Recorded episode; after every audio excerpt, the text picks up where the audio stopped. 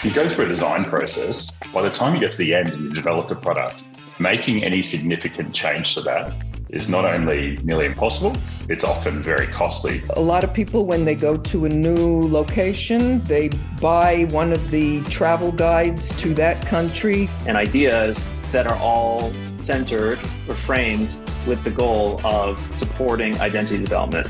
Welcome to season three of ISS EDU Learn Ask Me Anything with Mike and Dana, proudly present to you by ISS EDU. I'm your host, Mike P., your favorite educator interviewer, and I'm joined by my esteemed co host, Dr. Dana Specker Watts, the Director of Learning, Research, and Outreach here at ISS.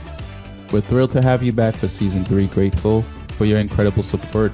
With over 20,000 downloads and listens, this season our mission remains unwavering to deliver the best practical information, insights, and strategies directly to you. Our goal is to equip you with the tools you can implement right away to delve into further to enhance your educational practices.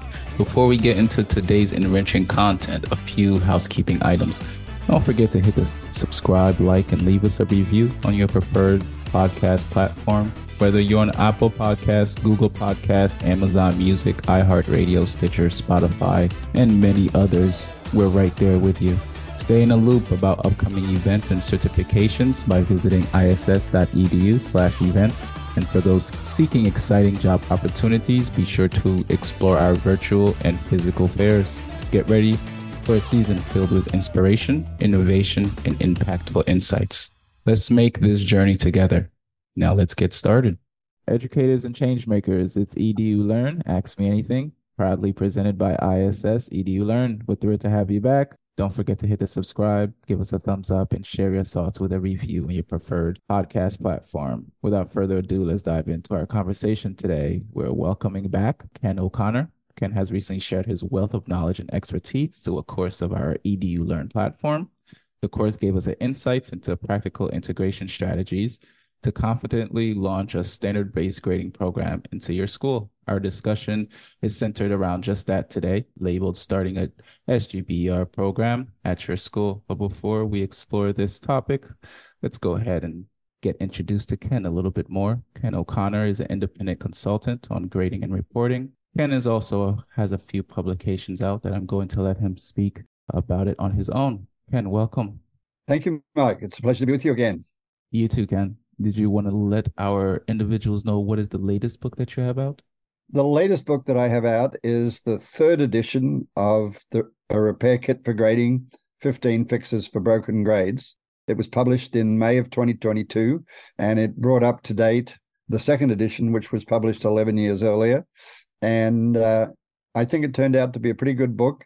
And maybe one of the best parts of it is for every one of the 15 fixes, there's an educator vignette, and many of them are absolutely superb American, Canadian, international educators. And then for each fix, there is also a policy procedure example. So there's uh, lots of really clear and practical information for people who want to be moving schools, moving towards implementing standards based grading. Dana, do you have any of those books or read any of them? As I know you have plethora Me? of books. Yes. Oh, they're like my Bible as a curriculum coordinator and mm-hmm. as a director of teaching and learning. Goodness, you need those. Every single school should have them on their shelf. We brought them out all the time and use them um, at all my jobs, and they're just fabulous. They really are kind of you know what you need if you're going to start a standards-based grading and reporting program at your school. It's like Ken O'Connor is the most famous name you can get because he is so practical at being able to figure out how to do it. So, yeah, I've read him. mm, nice.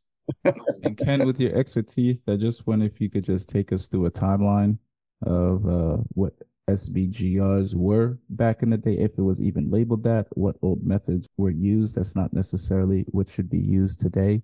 And your thoughts on that, on the improvements of SGBER programs altogether. Um, can you rephrase that sure, question? Sure. Sorry, I didn't quite get it clearly.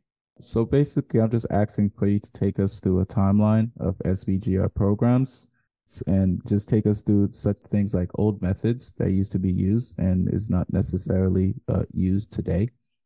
I remember you speaking about like marks and things like that during the session? Yeah, maybe Yeah. also like the evolution, right? Like how did Mhm. it even start? Where did it come from? Well, for me, and I think for many people, it came from the idea that we really needed to examine what was happening in traditional grading that clearly wasn't working. We had grades that were inaccurate because they included all sorts of things other than academic achievement. We had grades that were basically meaningless because they were based on assessment methods and didn't really tell us any useful information about student learning. We had grades that were wildly inconsistent between teachers. I, I was in the classroom for 23 years, and I think every school I was in, the kids identified who were the easy graders and who were the hard graders mm. because there was no consistency. And it was all about what we did to kids. It was none of it was about what we could do with students. And so I think we came to understand that there were lots of problems with traditional grading. And way back, and it seems funny to say this now, I had an article published in the National Association of Secondary School Principals Bulletin in May of 1995 that was entitled Eight Guidelines for Grading. And I didn't call it standards based grading at that point. I just said they were guidelines for grading. And one of them was to base grades on standards or learning outcomes. But it was really more about that big picture of how can we make grades more effective.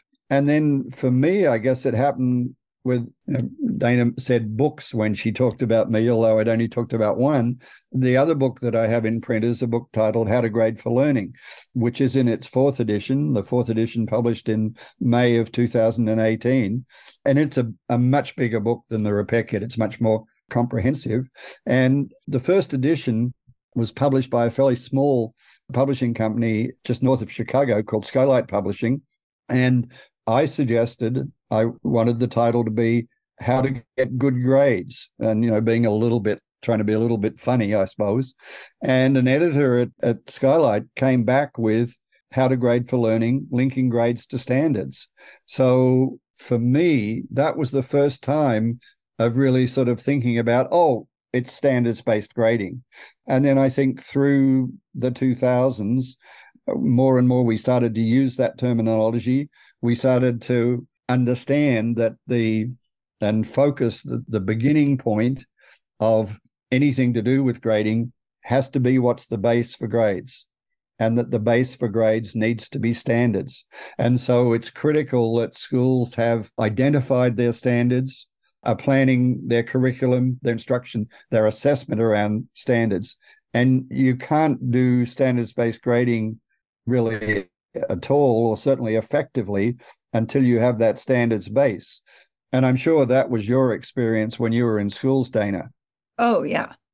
And you could never even understand where your grades came from.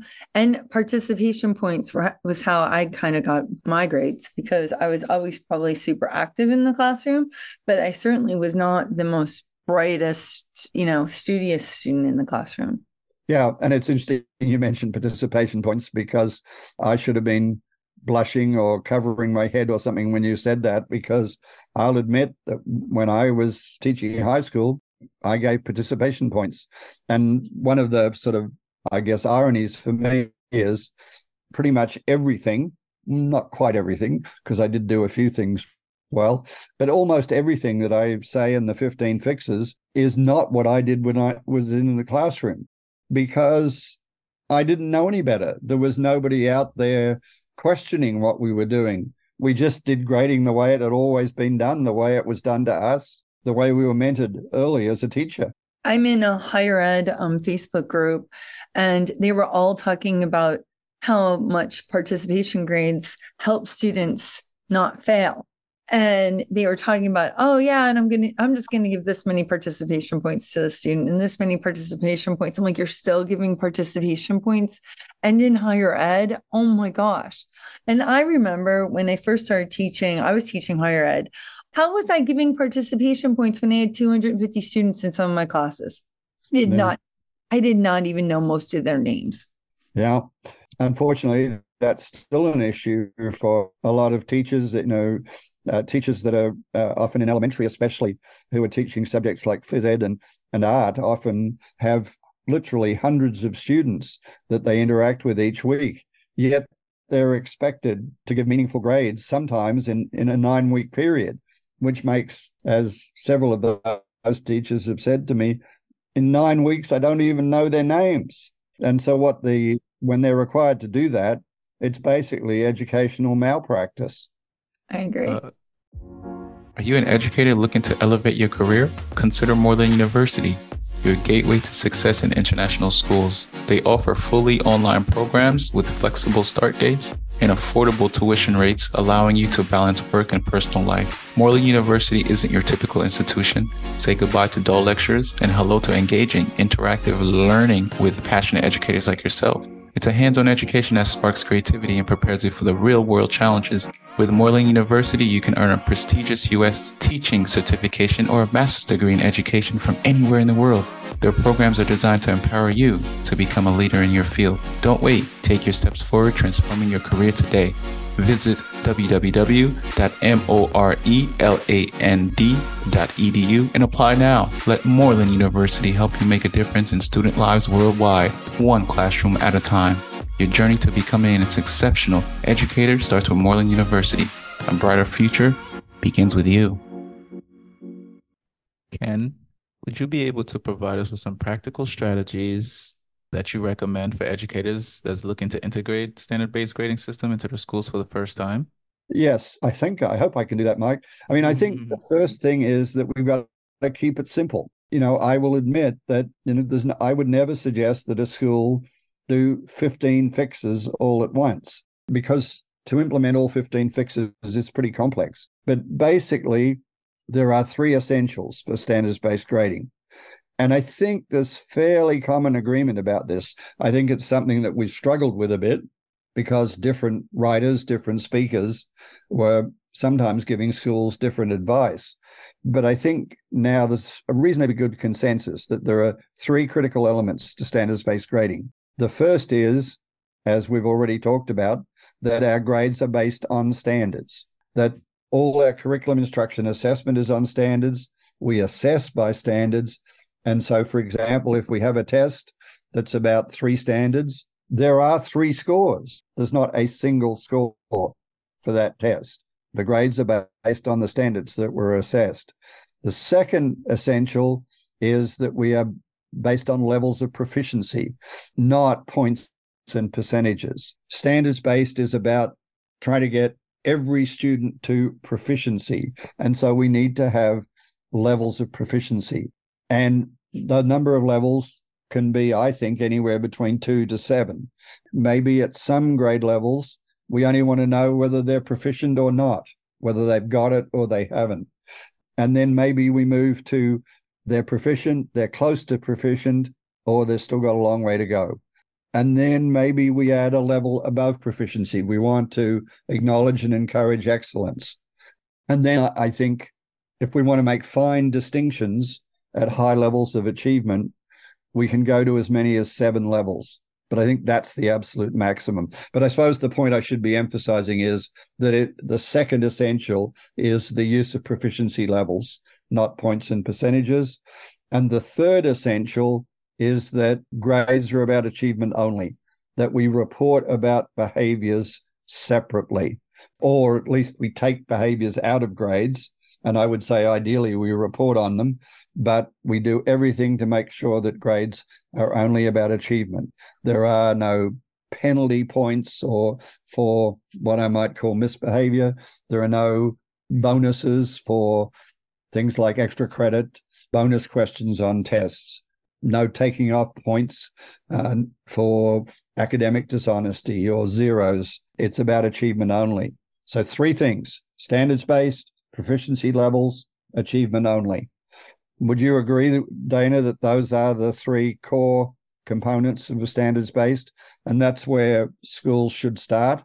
Definitely. I would say that's where they should start. And I'm wondering do you think if a school wants to start, right, and they're going to take baby steps, should they start do you think by um like a content area a subject area or like a grade level? Because I'm thinking I've seen it happen in one school where we started in the math department and then it grew into the other departments. And it wasn't all math, it was middle school math. And then once middle school math figured it out, all the other grade levels in the middle school figured it out, and then it spread to elementary and high. Or do you think it's good to start in a grade level? Like all of sixth grade is going to do this, and then it trickles like that. Yeah, I really don't think there's one way to do it because I've seen it work in so many different ways. I think most commonly it starts in elementary and often in early elementary and then gradually works its way up. But I've seen school districts where it started in middle school and then sort of went both ways. And I've seen school districts where there've been real believers in a usually in a high school department, maybe math, maybe science, and it's expanded from there. So while it would be nice to say there's one way I don't think there is one way. I think um, it really needs teachers who are enthusiastic to you know to give it a go and to really give it a go not just sort of because i think what's happened in some places is they've sort of been told to do it they implement it badly and then it goes belly up yeah i think you're right it has to be organic and the teachers i mean it doesn't have to be organic as it grows, it's starting small and then moving on and having it catch on is a good way to do it. I think. I think you're absolutely right. Yeah. And as I said, I think, you know, we, we sometimes think, oh, this is easier to elementary because there's none of the external pressure on grades.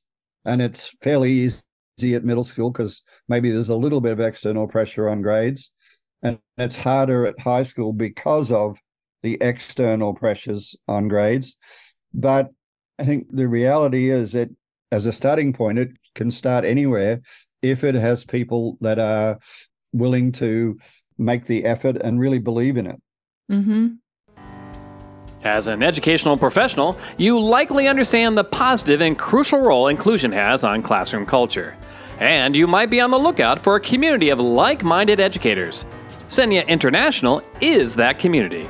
SENIA is a nonprofit organization that advocates for individuals with disabilities and promotes inclusive educational practices across the globe.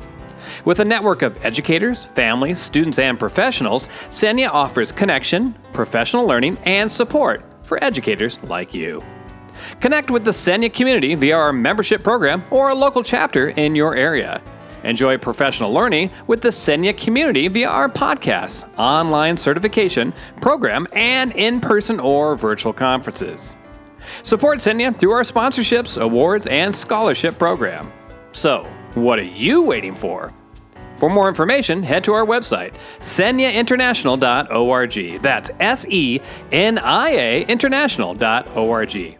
And together, we continue to make a difference and fulfill our vision of living in an inclusive world. And how can educators strike a balance between maintaining consistency in grading practices and accommodating individual needs and learning styles of students, ensuring fairness and quality in the educational process? Okay, well, I think a lot of that depends, Mike, on what we consider to be fairness. And I think, you know, we've had a problem with this in education. And I think, you know, Rick Wormeli's book title sort of that is in now a couple of editions, uh, Fair Isn't Always Equal, really mm. sums it up. That we had, and I think I would admit probably for most of the time that I was in classrooms, we thought of fairness as uniformity. That you know we had school rules that we expected all the kids to follow in exactly the same way.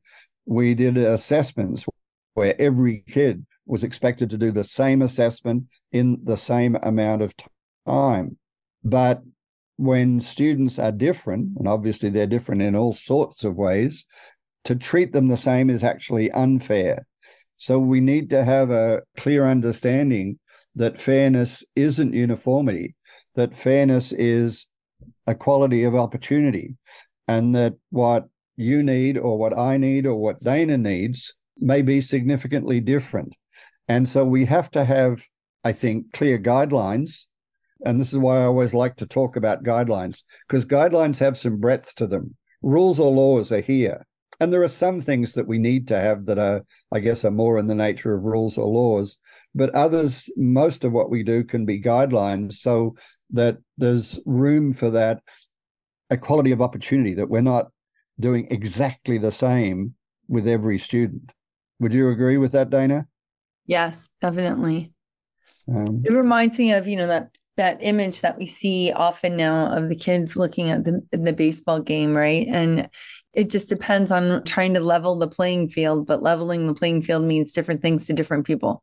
And it is a huge issue. I hear it all, all the time that I think it's still embedded in many teachers this idea that we've got to be the same. And one of the main ways that I see that playing out is with uh, formal assessments and with tight timelines. You know, this is a 30 minute test or this is a 60 minute exam. And the moment the 60 minutes is up, bang, put your pens down. Well, some kids write fast, some kids write slow, some students think fast and think well. Some think slow but think well. And so to think that everybody can show what they know, understand, and can do in 60 minutes is actually unfair because some students will need less than 60 minutes and some will need more. Did that answer your question, Mike? Yes, it did. I have a question. So, when we think about AI and all the technology, right, how do you think that's going to have an impact on standards based grading and reporting? Mm, that's a very big question, isn't it? A couple of ways I think that immediately come to mind, and I'll have to admit that I'm still trying to learn more and more about AI. It's obviously fairly new, but I think two main ways. One seems to be around a big emphasis, I think, of, of standards based grading has been that we need to be sure that it's the student's own evidence of learning. And that's why we don't, for the most part, include homework. It's things that are done under our eyes. And obviously, that's not always, and there may be preparation that's done. And I think so the issue becomes the whole issue of, of cheating and plagiarizing. And I was recently had the opportunity to spend some time in a grade 12 classroom in the International School of Bangkok. And the teachers were using AI after the students had written a draft. They then made use of AI to provide improvements, but then they had to themselves make judgments about what was good, bad, and how what their final product would look like. So I think there are productive ways that we can use AI. And I think it was interesting when, you know, sort of it first came out, the whole thing was how do we stop cheating? what I'm hearing more and more now is how can we use it productively to support and encourage learning? So I, I think that's one. And the other one where I'm seeing and hearing it being used is to enhance and make it simpler for teachers to give feedback to students. There's all sorts of ways that using uh, that you can put prompts into um, something like ChatGPT, and it will come up with really good feedback much faster than a teacher could ever do it. So after I think an initial, this is going to be terrible. I think increasingly we're starting to say this can be used productively to support learning, support assessment, grading, and reporting. Hi everyone, this is Aaron Moniz, one of the co-founders of Inspire Citizens. My name is Scott Jameson, and I'm the Global Collaborations Lead for Inspire Citizens. We help inspire schools to live their mission of global citizenship. We look at existing units through the lens of empathy to impact and connect student learning with themes like sustainable development, harmony with nature, social justice, and the holistic well-being of our community. We also work with students to co-design student student leadership programs. Another way that we support educators is through our Global Citizenship Certificate in partnership with ISS. This certificate program involves best practice resources for global citizenship education interactive opportunities to engage with other cohort members, a great team of coaches to walk you through your learning, and optional opportunities to connect via seminars with other participants from around the world. Please visit inspirecitizens.org and click on the Inspire Educators tab to register for the Global Citizenship Certificate. Visit the ISS website or go to the ISS EduLearn Passport to register today. At Inspire Citizens, we believe that the young people in our schools have the potential to lead change and inspire others through their work towards a more sustainable future. We look forward to working with you, and we hope that together, our resources and your contacts can help to create a more harmonious future. Okay. I mean, they're the two examples that come to mind for me. You may have other examples to share that would maybe be more powerful. Oh no, I think those are fabulous. And I think that I mean, even I use it all the time. I use it uh, daily and I'll use it to help me reword something, to find different ways to say something, to summarize my thoughts. I mean, sometimes, you know, you start, you're really passionate about something, but you realize you're rambling, right? And I'll say, summarize this or simplify this. I don't need as, you know, take out some of the extra language in this sentence. And it's making me a stronger writer. And then I'll be like, okay, that's close. And then I'm always editing, I'm always changing it but it does help or you know even if sometimes you know i'll read like a massive article and then i'll be like all right I'm trying to say this this and this about this article and i'll say did you think about saying this oh okay yeah that's right that's what it says yeah. And it will help students, right? And it will help teachers because they can start to really personalize the other day, what was our writing? Oh, someone needed another consultant asked me for a letter of recommendation for them for a scholarship. I was like, okay, here's this person's bio, but here are the ways I've worked with this person, and here are the things I really admire about the person. Threw it all into Chat GPT. It wrote a lovely letter that needed some editing for me. It always, uh, to me, Chat GPT always has like a lot of flowery words and overcomplicates things sometimes. But then I wrote it, and it what would have normally taken me a good hour and a half to two probably took me 20 minutes. I need those 20 minutes. Like I need all that extra time. So it was great. And, and teachers need all that extra time. I mean, yeah, more than anybody. Yeah. Time is the ultimate four letter word for teachers. All right. Ken, I don't know if you wanted to end off with any last words uh, for us today. Well, I think it's probably important to mention that there are a number of hot button issues, what I like to call hot button issues, that when we go to fully implementing standards based grading, extending from the three essentials, there are some things that are difficult, can cause sometimes tension between teachers, sometimes tension with students, sometimes tension with parents. And so there are issues like how do we deal with homework?